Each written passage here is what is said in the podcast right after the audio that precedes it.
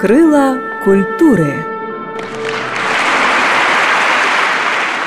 До вашої уваги подкаст циклу Література на тлі війни, серія інтерв'ю з українськими письменниками та поетами на літературному фестивалі Меридіан Одеса. Мене звуть Ірина Сичковська. За звукорежисерським пультом працює Наталя Железогло. Сьогодні героїня нашого подкасту, українська поетка, літературознавчиня, перекладачка, членкиня Асоціації українських письменників та українського пен Галина Крук. Вона презентувала на фестивалі Меридіан Одеси свою аудіокнигу Бук Вар. Це поезія, створені вже після повномасштабного вторгнення, і зрозуміло дуже і дуже непрості для сприйняття. В першу чергу, завдяки цій пронизливій і щемкій емоційності, якою просякнутий буквально буквально кожен рядок. В залі не було байдужих, а деякі і не ховали мокрих очей. Галина Крук багато виступає зі своєю поезією в різних країнах світу, і мене цікавило, а як відбувається її взаємодія зі слухачами там і тут, в Україні. Чи є різниця для поетки, як і що читати за кордоном і вдома? Це зовсім різні аудиторії часто, і, скажімо, там, де я за кордоном намагаюся загострити, мені хочеться, щоб люди там зрозуміли, ввійшли емпатично, якось відчули те, що ми тут переживаємо, і наскільки гостро це буває. Я там не ставлю цих внутрішніх обмежувачів, особливо коли читаю тексти, бо мені хочеться, щоб це максимально працювало. Натомість я зрозуміла, що в Україні мені хочеться берегти людей. Тобто, ми і так маємо цього багато. Ми маємо цього багато в емоціях, в відчуттях наших, в переживаннях. І часом вірш якийсь зачіпає такі спогади і такі моменти всередині, які десь людину вибивають з рівноваги внутрішньої. Але часто люди кажуть, що навіть попри те, що вірш може їх провокувати на якісь сльози, на якісь спогади речей, до яких важко повертатися, все одно цей вірш працює певним чином. Відбувається певний катарсис, відбувається пропрацьовування якогось ословлення, принаймні якогось важкого досвіду, який часто людина в собі просто так сховала від власного погляду до певного часу, коли з'являться внутрішні сили це пережити. І ми дуже багато маємо таких прихованих наших недоосмислених досвідів, до яких ми поки що навіть у багатьох моментах не повертаємося, бо ми не маємо внутрішніх сил. І я от постійно спостерігаю це в Україні вже за кілька виступів з цією новою аудіокнижкою. Буквар я бачу, як люди по-різному тут реагують. І часом я уникаю найгостріших текстів, найважчих таких для того, щоб людина сама могла його десь наодинці послухати і пережити так. Розмовляємо з пані Галиною Крук про те, що українське мистецтво за часів повномасштабної війни в певній мірі несе ознаки віктивності, відчуття себе жертвою. Питаю: а чи можна цього позбутися? Чи для поета це неможливо? Насправді я думаю, і не варто цього поки що позбуватися. Ми живемо всередині цього всього.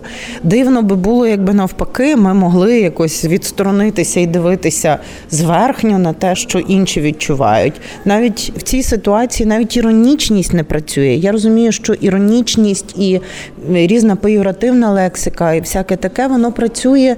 Зокрема, воно є необхідним, наприклад, для людей, які воюють. Вони мають скрайню емоцію в один бік, і вони мусять її вивільнити через якісь слова, якусь лексику, якусь, скажімо, таку стресову мовленнєву ситуацію. Так, але вод...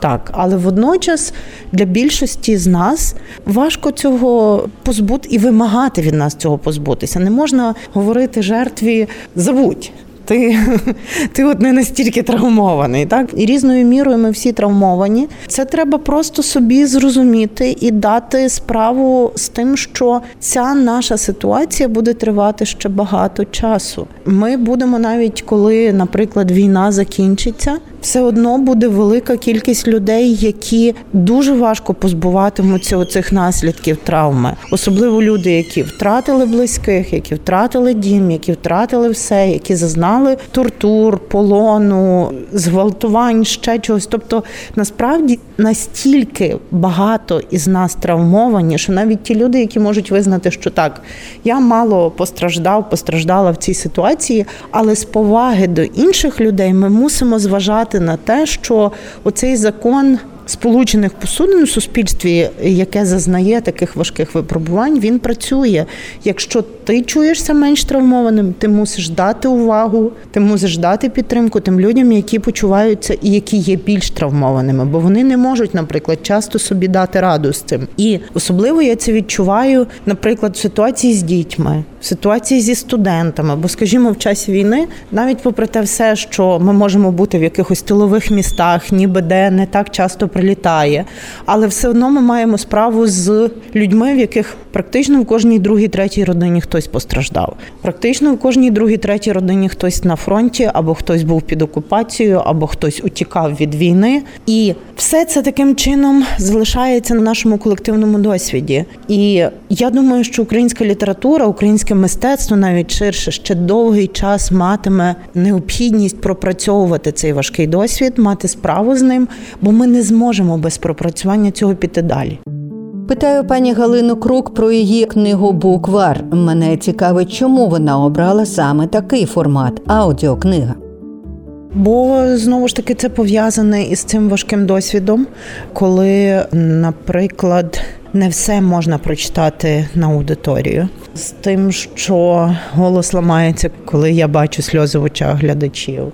Не всі вірші я можу озвучити теж. Я сама теж реагую на це. Я сама теж чуюся всередині цього матеріалу, і мені теж багато чого згадується. Це той досвід, який ми швидко забуваємо, але потім дуже легко до нього повертаємося. В запис в студії дозволив мені ці вірші прочитати спокійніше, тому що я мала перед собою лише текст. Це було таке читання наодинці зі словом, наодинці з текстом. І я думаю, що власне це теж дозволить таке прослуховування наодинці. Багатьом людям дозволить собі якось щось доосмислити і відпустити. Цей момент проживання наодинці, тільки ти, текст і мікрофон. Тобто тоді ви не відчуваєте емоційних якихось відгуків? Ні, я відчуваю, але тоді я не бачу, в мене не вмикається емпатичний механізм, не вмикається оце співпереживання. То ви цю хвилю не відчуваєте, да? Так, я оцю власне цей відгук від аудиторії. Я не відчуваю в тому сенсі, бо я маю тільки мікрофон, я не маю аудиторії, я не бачу цих очей, в яких стоять сльози. І для мене не запускається цей механізм, коли мені самій стає боляче, шкода бо все залишається в тексті насправді. А були моменти під час запису для вас, коли ви все ж таки щось не могли прочитати, десь плакали? Ну я насправді, коли пишу ці тексти, я часто пишу їх в такому стані афекту, тому що багато було таких ситуацій і досвідів, які ти можеш відпустити тільки таким чином, написавши текст. Бо особливо я пригадую після Бучі, після Ізюма були такі моменти, коли я розуміла, що я на якийсь час стою просто просто безмовною, я не можу ніяк рефлексувати. Я не можу взагалі цей світ прийняти таким, яким він є, з цими всіма подіями. І лише написавши текст, я могла це відпустити собі. Тобто так працює цей якийсь терапевтичний механізм поезії, мистецтва. Він вивільняє Власне, і я часто отримую відгуки від читачів, особливо коли я даю текст на Фейсбуці, що для них це теж певним чином їм допомогло щось вивільнити, відпустити і якимось чином піти далі.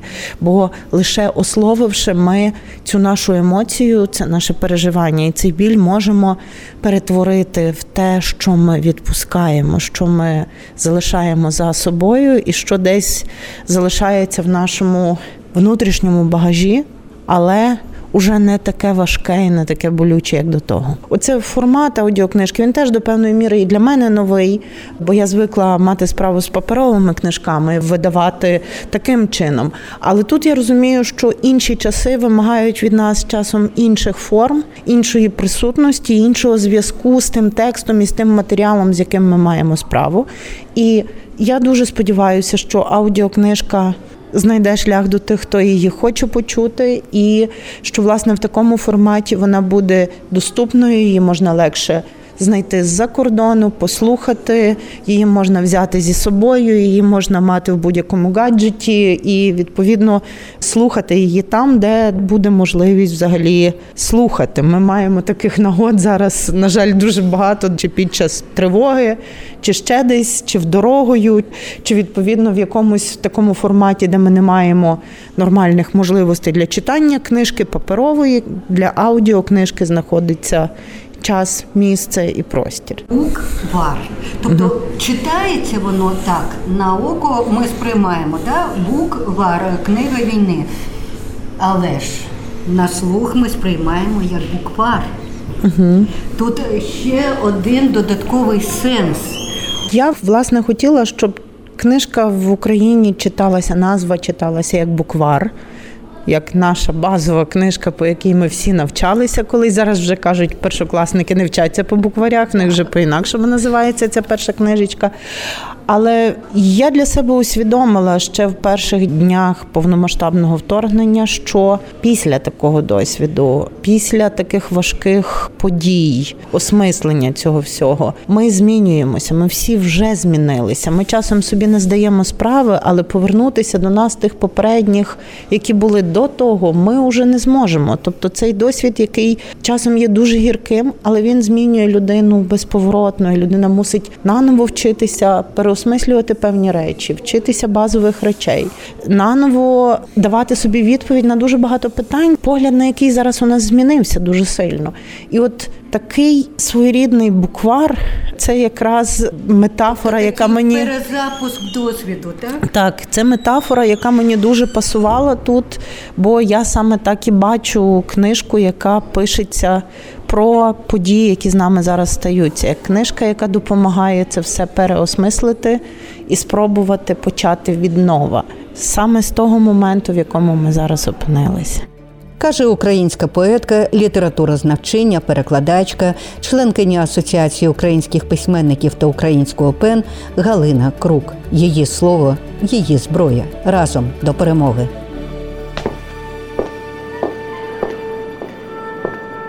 Крила культури.